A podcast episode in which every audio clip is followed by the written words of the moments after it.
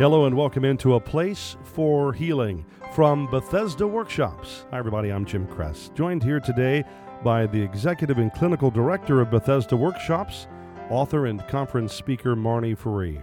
Marnie's the author of No Stones Women Redeemed from Sexual Addiction and Making Advances, a comprehensive guide for treating female sex and love addicts. Bethesda Workshops can be reached at BethesdaWorkshops.org or at 866 464 HEAL. That's 866 464 4325. Hope you'll keep those uh, those numbers, those websites, all these, all that we give here in the program, more than than uh, our discussion here programmatically. We want you to know there's a lot more behind the scenes you can go to. Lives are being changed, marriages are being saved through Bethesda workshops.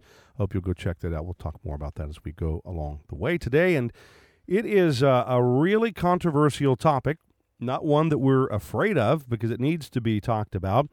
As you listen to our get together, our program today, you may have some buttons pushed. That's a okay if that happens. We're going to talk about disclosure of of sexual acting out. If there's been sexual acting out that your spouse doesn't know about, we're going to talk about disclosure, what it is, what it's not, why in the world would anybody do a disclosure, and what is it exactly that you do disclose. But at first time, Marnie, welcome, welcome back. Good to have you here on a place for healing. Thanks, Jim. I'm glad to be here and I'm glad to talk about this topic. I mean, you're right. Disclosure just strikes total terror in the heart of every addict. And too often it's done in a really unhealthy, even hurtful way. Yeah. So I'm I'm glad that Bethesda Workshops can provide this program to really spell out really clearly why to disclose and what to disclose and how to disclose. You know, I've heard you say and I think this is an absolutely uh, staggering, stunning statement, and it's it is true that a person is never going to have true intimacy with their partner if they don't do a full disclosure. So there are guys listening right now, Marnie, that go, "Oh, if I don't disclose, I don't get sex," because that's what they think true intimacy is. What What do you mean right. by that statement? Right. Um, intimacy does not equal sex. Um, you know, hopefully a sexual relationship is full of intimacy between a husband and a wife but that's maybe even another conversation right i i know that if we think about what does intimacy really mean you often say you know into me see right if we think about that and that's what we want in a marriage relationship if you've been struggling with an addiction you will never have that genuinely connected, um, whole relationship unless it's based on truth and honesty and vulnerability and free from shame. And when an addict is hiding that secret, it's it's like I, I always hold my hands out and instead of standing there with open hands, you know, here I am, I'm not hiding anything, you're hiding something behind your back. I absolutely believe that there is not going to be genuine intimacy if you're hiding something. Uh, I know that as a person in recovery from sex and love addiction, I don't want to spend the rest of my life wondering if David, my husband, if he ever found out about this, right. whatever this might be, would he leave me? You, that's that you can't build rebuild trust on that kind of foundation. So true and total and honest and full and healthy disclosure is just really, really important. So we have a statistic that you and I have talked about before. You've taught this at Bethesda workshops, and just just a, a quick flyover on it. There's there are a lot of people saying, you know what, we're scared to death to go through disclosure as a couple, and then there are these people who are on the other side who said, we did it, we looked back, and tell you what, we we know it was the right thing to do. Um, what do you what do you why do you feel that that statistic's so important? Those who have done it and are on the other side.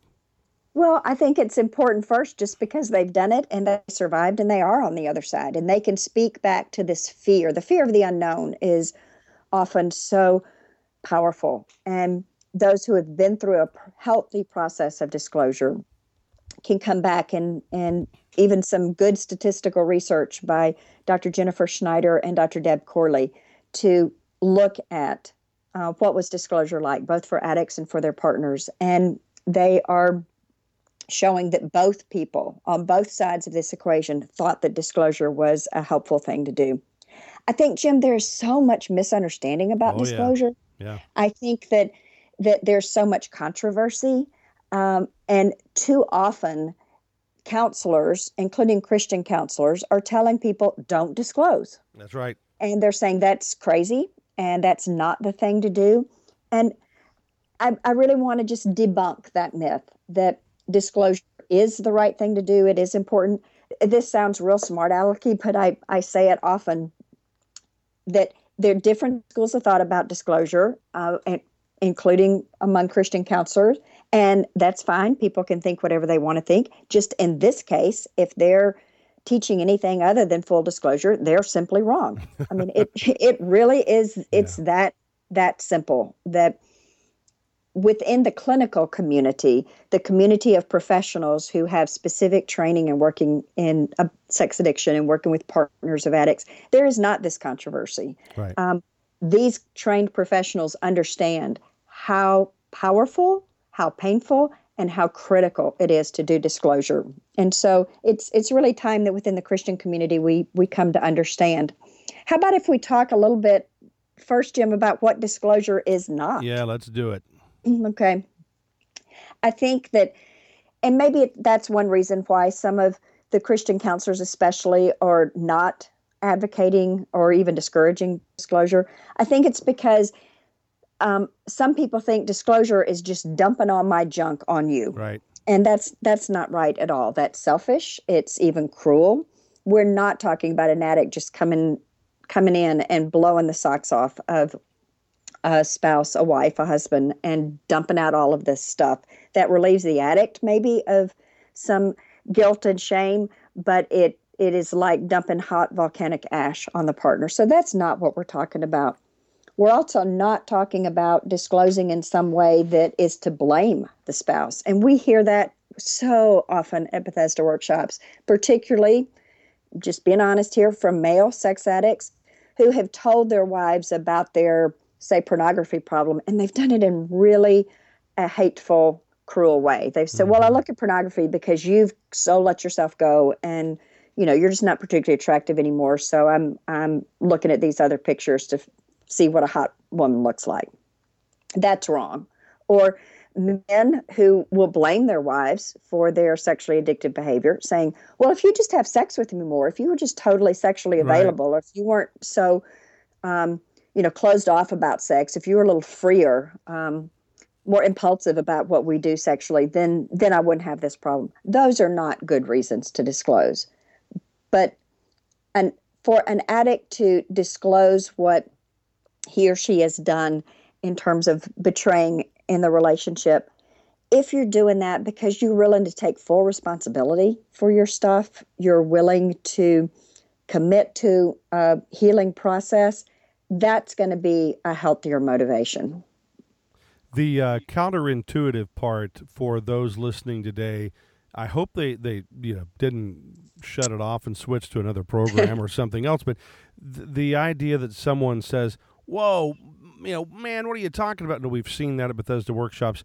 We we're not there to try to you know cram this down their throat or whack them upside the head with it. Each person has to have their process, right? They're going to hear this and go, "Wait a minute." One of the things I know we do is to say, "Chew on this." Think on these things, right? Because some people are going to go, I've got counselors who've, I've got a pastor who said don't do this. So already there, there's this counterintuitive piece. How do you usually encourage people there to say, hang on, just, just, just listen, Let- hear me out for a minute. How do you encourage people just to listen to what you're saying? Well, I, I think all that we can do is put out the accurate and Mhm. helpful information, and then somebody's going to do whatever whatever they're going to do. Right. And and as as counselors and Christian helpers, we're we're powerless over that. I think it helps if we talk about this topic from a spiritual perspective for Yeah. a second. That that disclosure really involves some awfully important spiritual principles. And here, here's what I mean an addict has to be willing to l- run the risk of losing this relationship by telling the truth to ever have the opportunity really to save the relationship. You know, you got to be willing to let it go to ever keep it in the long term. And so, too often, the addicts, you know, want to manipulate their partner into staying with them by withholding the truth. And the reality, again, is that is just a total setup for failure. So, it's one of those spiritual paradoxes of you tell the truth, you do the right thing, you tell it in humility and in the right way, and leave that outcome, leave that outcome up to God. There's a novel thought, isn't it? Yeah. Wow. Yeah. Surrender. Leave, huh. yeah. Leave the outcome uh, up to God. Tell you what, we're going to take a break. We'll come back here in just a moment, and uh, there's going to be another part to this that you can listen to that will will be uh, the whole realm of, of, of just everything really you're going to need to know including the the very how of this, getting nuts and bolts, very practical on doing the disclosure. And I want you to stay with us for that along the way. And as we've said, you're an adult. It's your decision to decide if you're going to, you know, if you're going to say, I'm going to go through with this or, or not. And you certainly don't need to go through that alone. So be sure to stay with us as we continue. And check out more. There's a lot more around Bethesda workshops at the website, BethesdaWorkshops.org. And your questions about registering for one of the workshops or more, 866 464 4325. Back in just a moment with Marnie Ferree. I'm Jim Kress. This is a place for healing.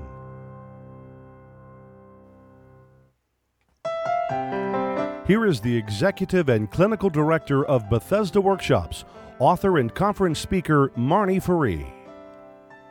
Bethesda Workshops is a place for healing from sex and relationship addiction. Located in Nashville, Tennessee, we offer help and hope to those who are personally struggling and to their partners. Our four day intensive workshops are the equivalent of 8 to 12 months of weekly counseling.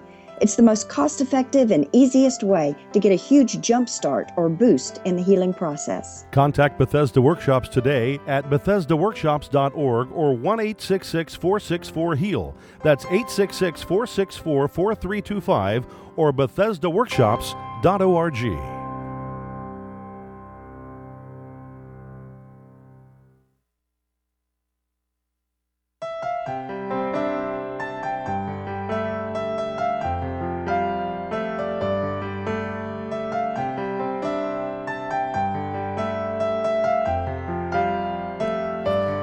Welcome back to A Place for Healing. Hi, everybody. I'm Jim Kress here with Marnie Ferree, the Clinical Executive Director of Bethesda Workshops.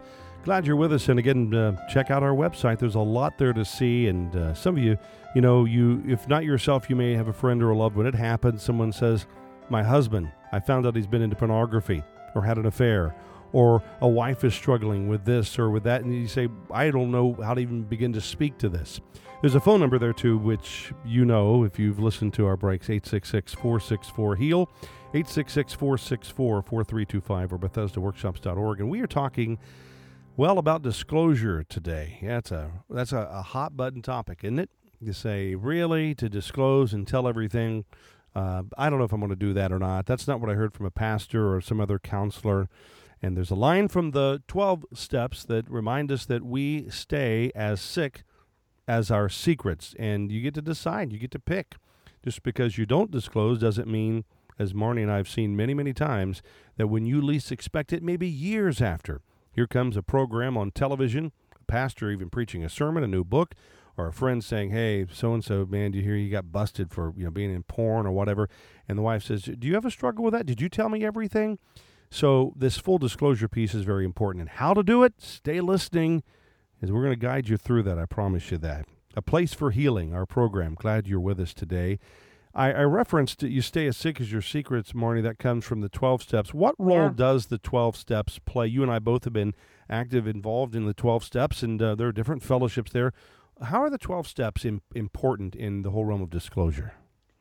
Well, unfortunately, Jim, the 12 steps in terms of disclosure are often used by um, recovering people who don't really understand to discourage disclosure, yeah. which which is really kind of a sad a sad thing. Um, in the twelve steps, there is step number eight, which says that as a recovering person, I make a list of all people that I've harmed and become willing to make amends to them. And then step nine says I made direct amends to all those people, these people I've harmed, except when to do so would injure them or yeah, others. Right. And so, too often, uh, especially old time 12 steppers, or I'll often say too, um, fearful, um, timid, lack of courageous uh, 12 steppers will use those steps to say, well, that means I shouldn't disclose because it's going to hurt my partner. Well, of course it's going to hurt Sure your partner. yeah. I mean, duh. That's really kind of Yeah. obvious and um, way too simplistic. What those steps are talking about is something completely different. First, those steps are talking about making amends. That's a different process from disclosure. Mm-hmm. Now, disclosure is a, maybe a first beginning point of making amends just by telling the truth. But those steps and the idea of making amends come after all the steps that go before them. So, if someone is truly working through a whole process of the 12 steps, you'll eventually get to eight and nine but that's way down the road and disclosure needs to happen a lot before that let me give you an example of what what it really means in that step nine of i'm not going to disclose to somebody when it would injure them you know i tell my story a lot um, jim you obviously know the story Yes. and I am personally a grateful recovering sex and love addict. So, as a point of example, to say, here's what step nine is really talking about. If I have had an affair with a husband of Susie Q, and you know, I've already disclosed it to my husband, and I've been in healing process and been sober for a long time and all that kind of stuff. I would not go to Susie Q and say, gee, let me tell you, I'm so sorry for having an affair with your husband, and I want to make amends to you unless I was absolutely sure that she was already aware of that affair. Right. And if I were to go to her and just kind of ambush her with that, you know, can I take you to coffee? Just like to catch up. And well, here's really what I want. So sorry for having an affair with your husband. That would be so injurious to her because that information needs to come from him. It doesn't need to come from me. Right. So, what steps eight and nine mean in this whole realm about disclosure of sexual acting out? I need to put Susie Q on my list of people that I'm willing to disclose to, and I need to do that if the opportunity presents itself to me. But, um, you know, that's not what we're talking about in terms of a marriage relationship. Right. We're talking about a husband who's a sex addict or a wife who's a sex addict voluntarily choosing to disclose their hidden, typically um, secret, wrong, sinful, betraying behavior to their partner. So that's really what we're talking about here. Yeah, there is this sense of, um, and you're doing this uh, obviously very well right now to educate people because there is not a piece of this that says have at it or go wing Right. it or just, I don't know, you know, let's go out and get a bite to eat and away back when in the car. I mean, it seems Right. funny, but man, have we heard the stories of people, who, you know, saying, well, I guess if they want me to disclose, this is. Uh, this is how I'll do it. I'll just go and, and I know that most people probably know this. They've, if they're an addict or been around addict, we addicts can be black and white sometimes, or rather, Absolutely. not right. clinically speaking bipolar, but we can swing from this to this, and and um, we want uh, a level what of what do you want to call it of moderation. We want we want people to just let let things just kind of settle down, and we'll get to more of the how coming up in our next program. But there is a lot to learn about this. You've mentioned uh, Deb Corley and uh, Jennifer Schneider. They wrote a whole book on just how to disclose. So I think it's, Right. Right. there's They a lot actually to it in there. Yeah, they wrote two fabulous books. Mhm. I'll, I'll give them a plug. One is Disclosing Secrets. That's from the addict's side of, hmm you know, what to tell and how and when and all this kind of information. And the other is for the addict's partner called Surviving Disclosure. And they're they're both really fabulous books. Well, we're talking on A Place for Healing today with Marnie Ferree about the whole realm of disclosure, what it is, what it isn't, and, and why even do that. What What's next, Marnie, as far as what do you feel is important as we, we're just in the first part of this. We'll come back on our next program and do uh, how to do all this. What, What's next?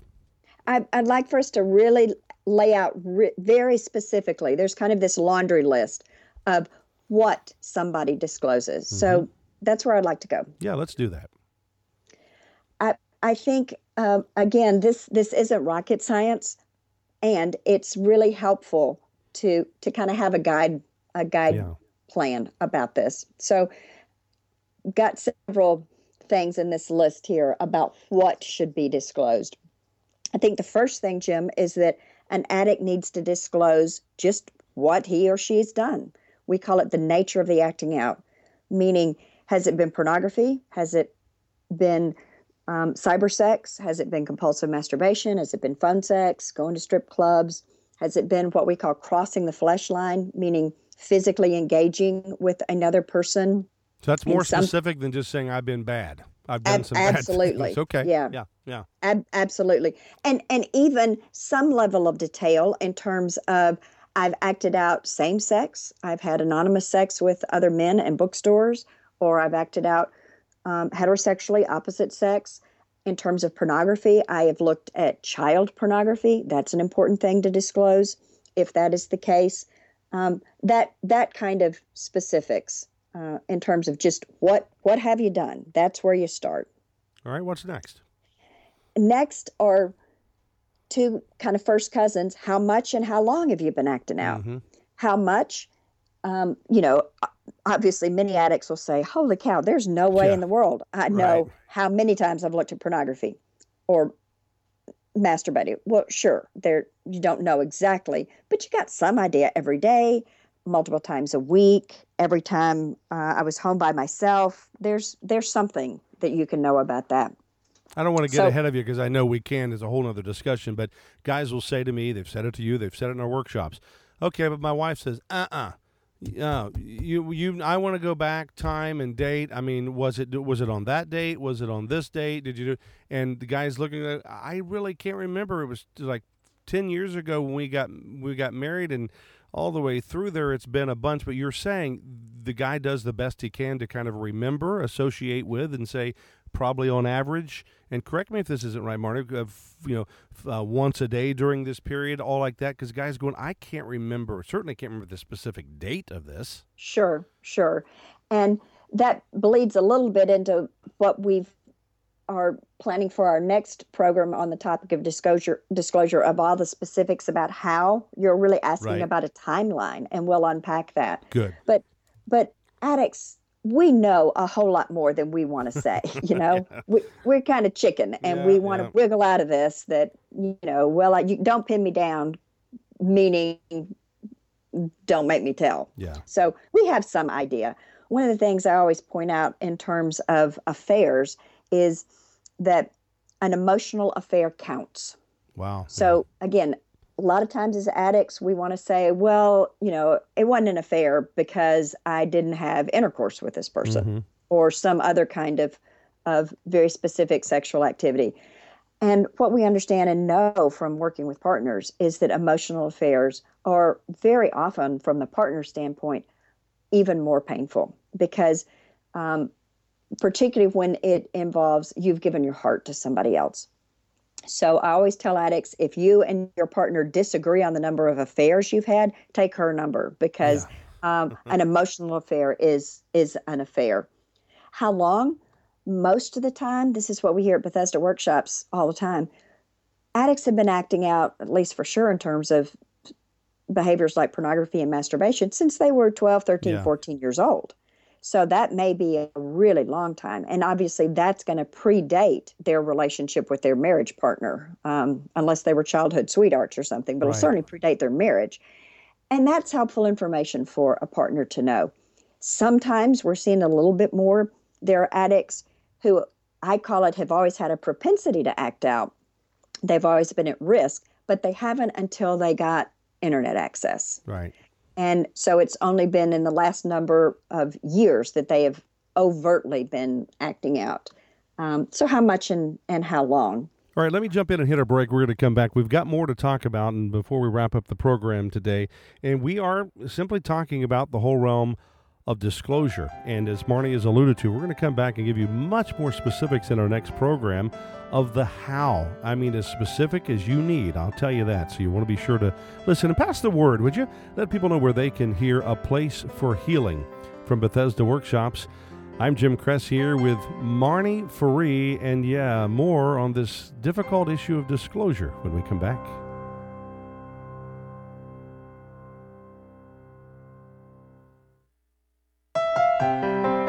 Here is the executive and clinical director of Bethesda Workshops, author and conference speaker Marnie Ferree. Bethesda Workshops uses the best clinical strategies shared by leaders who are at least master's level licensed counselors. All facilitators have specific training in treating sex addiction and underlying issues. A number of our staff are actually CSATs, which is the highest certification in our field. Bethesda Workshops is also a distinctly Christian program that emphasizes grace based spiritual principles as the foundation for healing. Contact Bethesda Workshops today at 1 866 464 4325. That's 866 464 4325 or BethesdaWorkshops.org.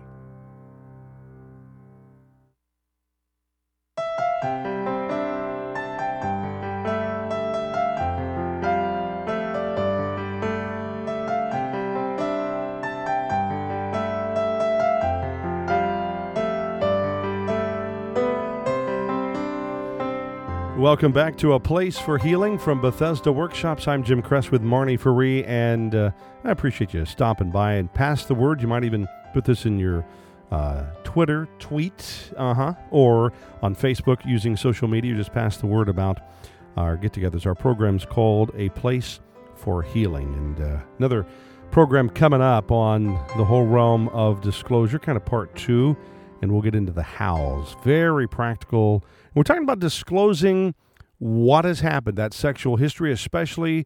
Uh, I always say from the first date, the first time we got together in that relationship where we're going all the way through it, ended up being into a marriage and letting someone know that history. It's scary. You think it may make no sense, but we want to help you because the truth really does set us free. I mean, that's just true from the Word of God, but so it's just true. It is, and it's like about the truth of salvation. We know that as Christians, but um, if that intimacy, as we've said a bunch already today, is into me, see, I want you to see we're getting close to getting back to Genesis chapter 2. They were naked and unashamed. And I'm going to stay there and go, hey, I got to tell you where this is and what I've done. And we have a whole way to guide you through that. Don't jump the gun on that, folks. We'll get you through that in our next program. But Marnie, we're we're going to move to talking about, as we're saying, what to disclose. Some of the the consequences. This gets scary too. The consequences of the acting out that's happened. That that's exactly right. Um, the first consequence, obviously, that has got to be disclosed is if there have been any health issues. Yeah.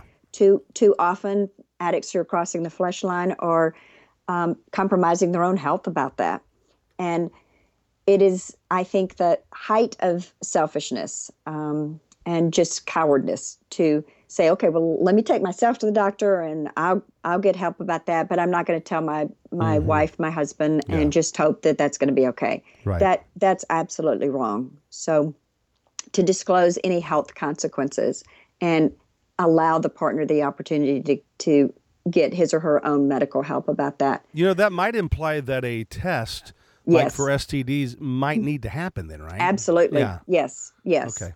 Um, too often, though, there are other consequences that we addicts lie about.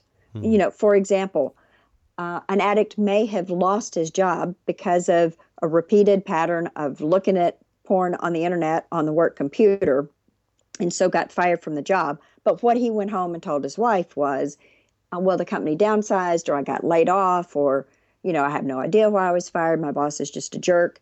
So to come clean and tell the truth about about that kind of, of behavior. Maybe it's a money issue. We see such a strong correlation between sex acting out and money challenges that many addicts face. We That's find right. that in males especially, um, that they've spent lots and lots of money acting out. And so, again, a, a partner, a wife might think, well, we're in this financial crunch because you know, we lost some investments in the stock market or because our real estate, our home's not worth as much as we thought it would when we sold it or those kinds of things. When the reality is that there's been a whole lot of unaccounted for money that's gone into that black hole of sexual sin and and that needs to be accounted for. Uh, another one that really is is so hard is disclose if there has been a pregnancy created through acting out. Hmm. I mean, oh, the ways that that we complicate our lives. I know I've worked with several different families where the the person acting out was the woman and with an affair partner a child was conceived. And husbands thought that this child was their biological child and just all the complications about that. That's something that needs to be disclosed. There there was a pregnancy and here's what happened. Either mm-hmm. there is a child out there uh, there was a child given up for adoption, there was a miscarriage, or there was an abortion, that information needs to be disclosed. And we've seen it in the media, and we'll probably see Sure. more of it where someone says, and as we say, borrowing your word from your book, no stones thrown, no stones at anybody. But the idea of saying someone thought there is no way this would ever come out, then it's then it's come out. And I think what we're seeing too, just as a tiny bit of an add-on, people say, "Well, I'm not a governor, or I'm not in the, in politics, or I'm not." With social media and what is going on more and more, that the the the the kind of the fence there, I really see, and you do too. I think is getting lower and lower. Yes. You don't have to be in some public eye the way something will get out and be, you know, to to disclose something. Let me tell you, let him who thinks he stands that nobody will know take heed lest you fall, and we've seen that, Marnie. That that's right. The world has gotten much smaller when it comes to that Yeah. kind of thing. I think these last two are really scary for addicts, but it is our responsibility as one who is betrayed to disclose the identity of an acting out partner if it's someone that's known to the spouse. Yeah. You see, a, a lot of times, um, we as addicts, especially the relationship, so called quote love type of addict, are acting out in, in relationships and affairs and long term connections with people they know. And that means then usually people that their their spouse, their husband or wife knows. And so that wife should not continue to sit in church and look up into the choir loft and Yeah, here tough. is somebody that her husband has acted out with and the wife doesn't know or Mm-hmm. continue to be in the supper club you know with these other couples and one of them has been an affair partner of her husband that's not fair and we as addicts are are f- afraid and we want to manipulate that and we want to withhold that information and try to protect ourselves and maybe we think we're protecting this other family but the reality is that um, the the betrayed spouse gets to decide does she want to stay in that supper club does he want to stay going to church and knowing here across the sanctuary is somebody that has been a part of this acting out behavior um, we don't get to decide that Yeah, for like them that. by withholding that information and and th- those are hard hard Mm-hmm. conversations and then similar vein but even um, probably equally, maybe a little more personal, an addict needs to disclose if acting out has occurred in the couple's home or especially in the bed that they share. Um, just that is such a breach into the sanctity of that space that should belong to the couple. So that's a laundry list of what it is that an addict should disclose. You know, I like that because, as you well know, uh, Pat Carnes, kind of the guru and founder at one Right. level of our field, says in the beginning of Facing the Shadows, include the omissions. There's this p- place that I'll tell you this and that and tell you, but there's a couple things over here. Uh, you've seen it, I've seen it, where someone said, uh, "Did you act out even in our bed?" They followed Marnie's thing. There, yeah. Did you? No, not in our bed, but it, well, you didn't happen to ask me if I acted out with someone in one of our children's beds. Right, And it's like, right. oh, that blows up later. We addicts can rationalize and so Yes. include the omissions, right? Yes, that's that's exactly right. Um, that's exactly right. And so I'm sure that that people listening, Jim, still have a lot of questions, and we're going there in the next program, right? We are indeed, and we'll uh, we'll say more about the, the the real specifics of how to do this, and just take our time and walk with you through this because it's not going to be easy. As the music plays here in the background, we wrap up uh, a place for healing. Marnie, great job. Thanks for being with us today on the program.